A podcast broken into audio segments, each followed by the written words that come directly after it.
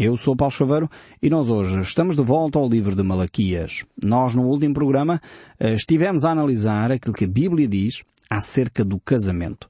Realmente é um dos temas mais importantes da nossa vida, provavelmente um dos temas que mais eh, drasticamente muda a nossa vida. É por causa do casamento que pessoas mudam geograficamente, se compra habitação, se fazem despesas enormes. O casamento é de facto das decisões que mais condiciona uh, a nossa vida e de facto que mais implicações tem para as nossas emoções, para as nossas vidas práticas. Realmente o casamento é, é das coisas mais belas e mais uh, transformadoras uh, do nosso, do nosso ser. Uh, e, e por isso mesmo a Bíblia dá extremamente, uh, extrema importância a este tema. Uh, Deus aqui uh, no livro de Malaquias nos dá referências extremamente importantes sobre esta questão. E nós já no último programa começámos a ver aquilo que Jesus Cristo disse uh, no Evangelho de São Mateus, mas eu gostaria de voltar a Malaquias, capítulo dois, verso quinze, ler este verso para introduzir de facto e continuarmos a refletir sobre esta matéria tão importante que é a relação conjugal. Vemos que o plano de Deus era que a relação conjugal fosse de complementaridade, fosse uma relação de intimidade, uma relação de proximidade e não aquilo que muitas vezes os nossos casamentos se tornam. Por isso temos que analisar aquilo que é a vontade de Deus e buscar esta vontade para o nosso para a nossa relação conjugal. Vejamos então o verso quinze uh, do livro de Malaquias, capítulo dois. Diz assim: não fez o Senhor um, mesmo que havendo nele um pouco de espírito, e porque somente um, porque ele buscava a descendência que prometera. Portanto, cuidai de vós mesmos, e ninguém seja infiel para com a mulher da sua mocidade. Aqui no livro de Malaquias temos de facto esta referência importante ao cuidado mútuo e ao cuidado de nós próprios. Se por um lado nós devemos cuidar da nossa relação conjugal, em primeiro lugar, ao cuidar da nossa relação conjugal, devemos cuidar de nós mesmos. Como diz aqui o livro de Malaquias, cuidai de vós mesmos. Ou seja, vigiem sobre as vossas próprias emoções. Vigiem sobre as próprias, os próprios pensamentos. Quando nós começamos a, a alimentar ideias que são de destruição, ideias uh, de, de depreciar o nosso cônjuge, começamos a, a desapreciar o que ele faz, a criticar o que ele faz. Uh, de alguma forma começamos a alimentar em nós mesmos ideias que não são favoráveis uh, a um casamento mais saudável. Por isso aqui o autor sagrado, conhecendo como nós somos, ele diz: cuidai de vós mesmos, ou seja, não alimentem lixo na vossa cabeça, não comecem a, a maquinar uh, e a colocar coisas que são perigosas para a vossa relação, porque os pensamentos influenciam o nosso estado de humor. Se nós começarmos e acordarmos de manhã, dizer, ah, que dia terrível, ah, hoje o dia vai ser tão difícil, ah, aquela pessoa que eu tenho que encontrar é tão aborrecida, ah, não me apetecia nada. Percebem? Se eu começo com esta atitude logo de manhã, é óbvio que eu vou me arrastar pelo resto do dia. Cuidai de vós mesmos. Se eu tenho uma atitude diferente, se eu começo a atitude, hoje tenho um dia desafiante, hoje vou ter um dia uh, extremamente entusiasmante, hoje o dia é fantástico, vamos ter uh, desafios novos, podemos nos entusiasmar, e este é o cuidado de nós próprios. Quando vêm pensamentos uh, de, de destruição, pensamentos terríveis, de, de amargura, de tristeza, isto nunca vai funcionar, o nosso fadismo, o nosso fadismo português, uh, o coitadinhos de nós, uh, essa atitude não é cuidar de nós próprios. Então o casamento começa, em primeiro lugar, por cuidarmos de nós próprios, cuidarmos da nossa cabeça, cuidarmos das nossas emoções, não permitirmos que sentimentos destrutivos em relação ao nosso cônjuge uh, sejam alimentados no nosso íntimo. Ah, de facto, aquela mulher ou aquele homem não presta para nada, aquela mulher ou aquele homem uh, nunca serviram para mim, coisas deste género que muitas vezes os casais alimentam. E às vezes o triste é que chegam a verbalizar. Quer dizer, começam a acreditar de tal maneira nisto que começam a verbalizar. Então por isso o autor sagrado nos avisa: cuidai de vós mesmos. Este é o primeiro passo importante para uma relação conjugal saudável. E depois eh, temos mais, temos mais quando diz aqui: e ninguém seja infiel para com a sua mulher, eh, ou com a mulher da sua mocidade. Aqui mulher, vamos colocar aqui também o homem, o seu cônjuge, no fundo. Aqui a ideia não é só que os homens é que eram infiéis. Infelizmente, uh, não é assim. Uh, também, infelizmente, as mulheres são infiéis. Então todos nós, uh, homens e mulheres, têm que vigiar uh, sobre esta matéria também. E a infidelidade, de acordo com Jesus Cristo, quando ele lá dá o Sermão do Monte, que é um sermão lindíssimo, lá no capítulo seis uh, do Evangelho de São Mateus, Uh, ele começa por avisar uh, que a infidelidade não ocorre só quando um homem e uma mulher têm relações sexuais uh, fora do casamento. Uh, quando o homem consuma, vai consumar esse ato uh, de relacionamento sexual, ou a mulher vai consumar esse ato de relacionamento sexual. Jesus avisa dizendo que cuidado com a vossa cabeça. Ou seja, mais uma vez Jesus alerta que o problema da infidelidade começa quando nós começamos a fantasiar na nossa mente que com uma outra pessoa, com um outro parceiro, nós seríamos muito mais felizes. Essa ideia de que a galinha da minha vizinha é sempre melhor que a minha. É uma, uma atitude muito lusitana essa, em que nós acreditamos que uh, aquela mulher com quem o meu vizinho está é muito melhor que a minha mulher, ou o meu, aquele marido é muito mais carinhoso, é muito mais interessante que o meu marido. Essa mentalidade que Jesus alerta, cuidado, Uh, ouviste o que foram ditos aos antigos, não cometerás adultério, eu vos aviso, aquele que já na sua cabeça começou a maquinar estes pensamentos já cometeu adultério. Ou seja, Jesus está a alertar para o perigo que é alimentarmos estas fantasias na nossa mente. Hoje em dia a maioria das revistas que falam sobre relações uh, conjugais uh, acham muito normal e acham, até desafiam os casais a, a de vez em quando fantasiar. Dizem que não tem mal nenhum fantasiar, uh, pensar que está a ter relações com um ator qualquer de cinema, ou o marido está a ter relações com uma atriz qualquer de cinema quando está com a sua mulher. Isto claramente é, pode ser uma ideia interessante para quem não é cristão. Para aqueles que são cristãos, percebem o perigo que é começar com este tipo de fantasias. Começa a pessoa por fantasiar na sua mente e mais cedo ou mais tarde corre-se o risco disso se tornar uma realidade. É óbvio que quem não tem Cristo não percebe ou não quer perceber as implicações humanas que isso tem, de, de na cabeça estar, estar com a nossa esposa num processo de intimidade e estarmos a pensar numa outra pessoa qualquer. Isto é perigosíssimo para a relação. Por isso Jesus avisa, cuidado com esse tipo de relacionamentos. Então não, ninguém seja infiel para com a mulher da sua mocidade. Ninguém seja infiel para com o seu cônjuge. É o que o livro de Malaquias nos alerta aqui. Os fariseus uh, do tempo de Jesus Uh, levantam esta questão, e, e como Malaquias fez, e muito bem, voltou ao livro do Gênesis, quando os fariseus levantam esta questão, e nós já falámos no último programa um pouco sobre isto, uh, Jesus reporta-se de novo para a origem, para os princípios, para o livro dos princípios, que é o livro do Gênesis. E, e lá eles perguntaram se, por qualquer motivo, se podia uh, divorciar. É lícito divorciar-se por qualquer motivo? Esta era a pergunta dos fariseus, e Jesus responde claramente não. Não é lícito divorciar por qualquer motivo. Um, e porquê é que Jesus diz isto? Porque, mais uma vez, ele volta à origem do matrimónio, volta à origem daquilo que era o plano de Deus para o homem. Deus tinha planeado um relacionamento saudável entre homem e mulher, um relacionamento complementar entre homem e mulher. Então isto é, é necessário ser feito na altura do namoro. O namoro... E, infelizmente, nós temos invertido todos os valores e todo o processo de relacionamento. Uh, hoje em dia, com a pressão que se exerce sobre os jovens, através dos mídias, através dos filmes, uh, através da publicidade, que o relacionamento sexual é uma coisa naturalíssima, que nós somos quase um, um, bichos, porque, afinal de contas, o relacionamento sexual é só entre corpos. Isto é uma aberração de quem nós somos como seres humanos. Nós não somos bichos, eu já tenho dito, dado este exemplo às vezes. Uma vez estava eu no meu escritório a trabalhar, a escrever os guiões aqui para a rádio, e, e tinha, eu tenho uma janela no, no, no escritório que dava, dava na altura, na, já não estou nessa casa, mas dava para um jardim. Uh, um jardim público, e eu estava ali e estava a ver os pombos na altura da primavera a acasalarem. O pombo estava ali, acasalou com uma pomba, depois foi para outra, foi para outra. E eu pensei, é, é, é nisto que infelizmente os mídias nos têm transformado.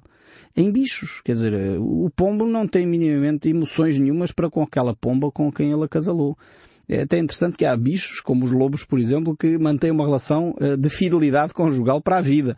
São um pouco mais, mais cuidados que alguns seres humanos. Mas a maioria dos animais não tem essa relação de fidelidade, essa relação duradoura e de perceber que somos mais do que carne, somos mais do que corpos. Somos emoções, somos pensamentos, somos espiritualidade. E nós, quando tornamos as nossas relações humanas em, em mero ato sexual físico, perdemos tudo aquilo que é de belo na relação sexual. Deus criou o relacionamento sexual algo belo. A Bíblia diz que Deus criou o homem e a mulher e viu Deus que o que havia feito e era muito bom. Essa ideia de que o ato sexual é sujo, é mau, tem muito a ver, sem dúvida, com, com toda a promiscuidade que o homem tem praticado, tem também a ver com muita eh, colocação ou pressão religiosa, às vezes mal colocada, mas precisamos de entender que o ato sexual, aos olhos de Deus, é belo desde que seja praticado dentro da vida conjugal, desde que seja praticado numa relação de intimidade, desde que seja praticado numa relação de compromisso. Porque nós, como disse, não somos bichos, não podemos andar a ter relações com A, B e C e pensar que isso não nos afeta. Só quem não lida com pessoas é que pensa que isso é assim. Que os jovens podem ter relações com quem quiserem, que isso não tem mal nenhum. Não afeta ninguém. Isso é mentira. E é por isso que depois encontramos jovens eh, completamente desorganizados em termos emocionais, eh, completamente desestruturados em termos psicológicos, porque efetivamente se sentiram objetos, sentiram-se usados, sentiram-se manipulados e, e afinal sentiram-se enganados. Nós não somos bichos, somos seres humanos com emoções, com afetos. Precisamos de nos sentir amados, de, de relacionarmos uns com os outros, ter intimidade, e o ato sexual é de facto uh, o culminar, podemos dizer assim, da intimidade. Onde o homem e a mulher, uh, de facto, uh, estão próximos não só emocionalmente como fisicamente. Mais próximo que isto é difícil. E realmente é todo esse ato lindíssimo que Deus planeou para o homem e a mulher. Por isso diz, diz Jesus Cristo aqui em Mateus dezanove, verso cinco, por esta razão deixará homem, o pai e a mãe, se unirá à sua mulher, tornando-se os dois uma só carne. Ou seja, o plano de Deus é que quando o homem casa, e aqui temos uma série de, de, de, de ensinos bíblicos só neste versículo, mas uh, vamos tentar analisá-los, alguns deles. Quando o homem se casa, ele constitui uma novo, um novo agregado familiar. E aqui é necessário cortar o cordão umbilical, coisa tão difícil. Tenho acompanhado alguns casais que o problema uh, que eles têm na sua relação é porque um dos cônjuges não cortou o cordão umbilical. Ou seja, mantém um relacionamento demasiado estreito, ainda com a sua mãe ou com o seu pai, e isso uh, faz com que isso uh, afete diretamente a relação. Quando a pessoa tem todos os dias que ir à casa do pai ou da mãe, depois de estar casado, pode-se tornar um problema. Não estou a dizer que é um problema. Não estou a dizer para deixar de se relacionar com os pais. Não é isso, não me entendam mal. Mas é necessário que o novo agregado familiar tenha a sua autonomia, é o que Jesus está a dizer. Por isso deixará o homem, pai e mãe, se unirá à sua mulher, tornando-se os dois uma só carne. E é interessante que esta recomendação Deus dá antes que haja pai e mãe. É interessante ver isso lá no livro do Gênesis.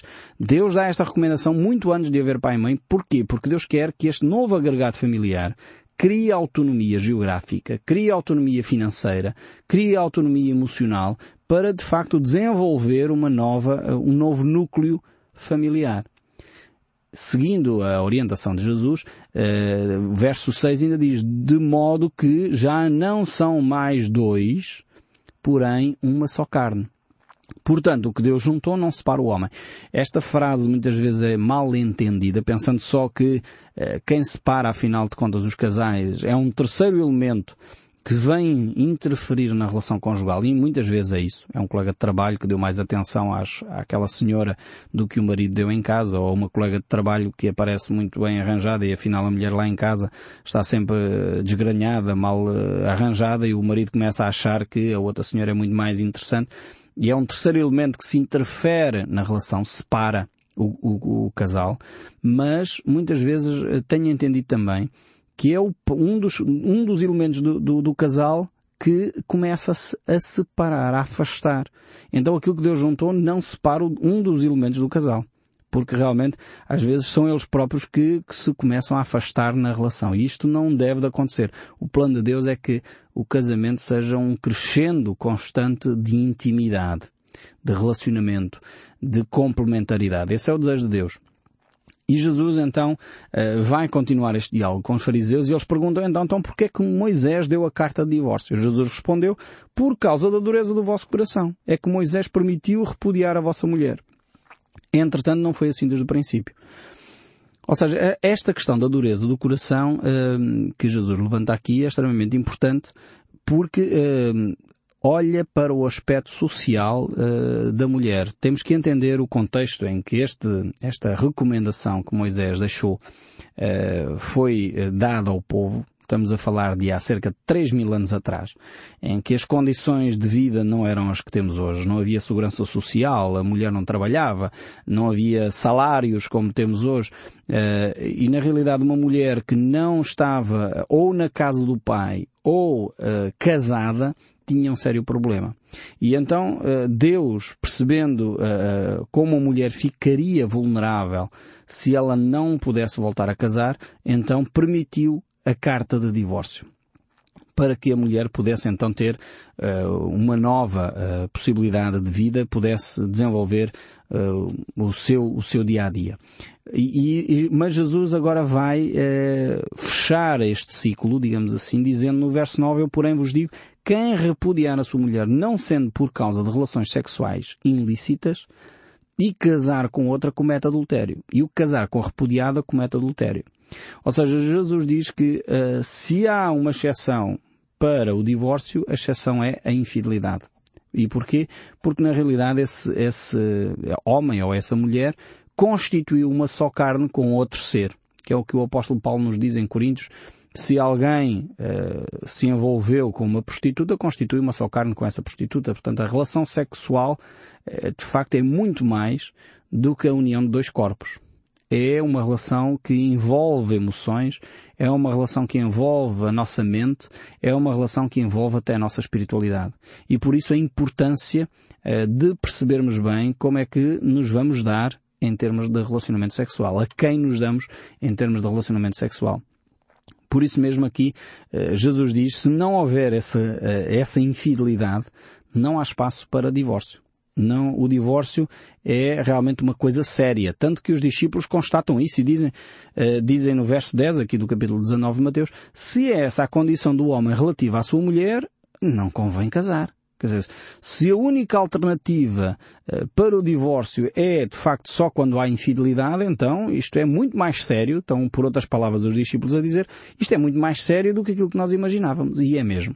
É por isso que é tão importante a pessoa estar bem preparada para o casamento. Eu acredito seriamente na preparação para o matrimónio. É fundamental que os noivos, as pessoas que namoram, comecem desde cedo a se preparar para o casamento. Nós, infelizmente, seres humanos, somos um pouco estranhos. Às vezes levamos uh, dezenas de anos, literalmente algumas pessoas dezenas de anos, a se prepararem para uma formação uh, profissional. Os médicos, por exemplo, levam uma vida inteira, levam vinte anos a se prepararem, desde a, da, o ensino básico até terminarem o curso, levam se calhar vinte anos a se prepararem para exercer uma profissão. E nós achamos que no relacionamento conjugal, que é talvez das decisões que mais alterações traz à nossa vida, achamos que basta nos apaixonarmos. E a paixão resolve tudo.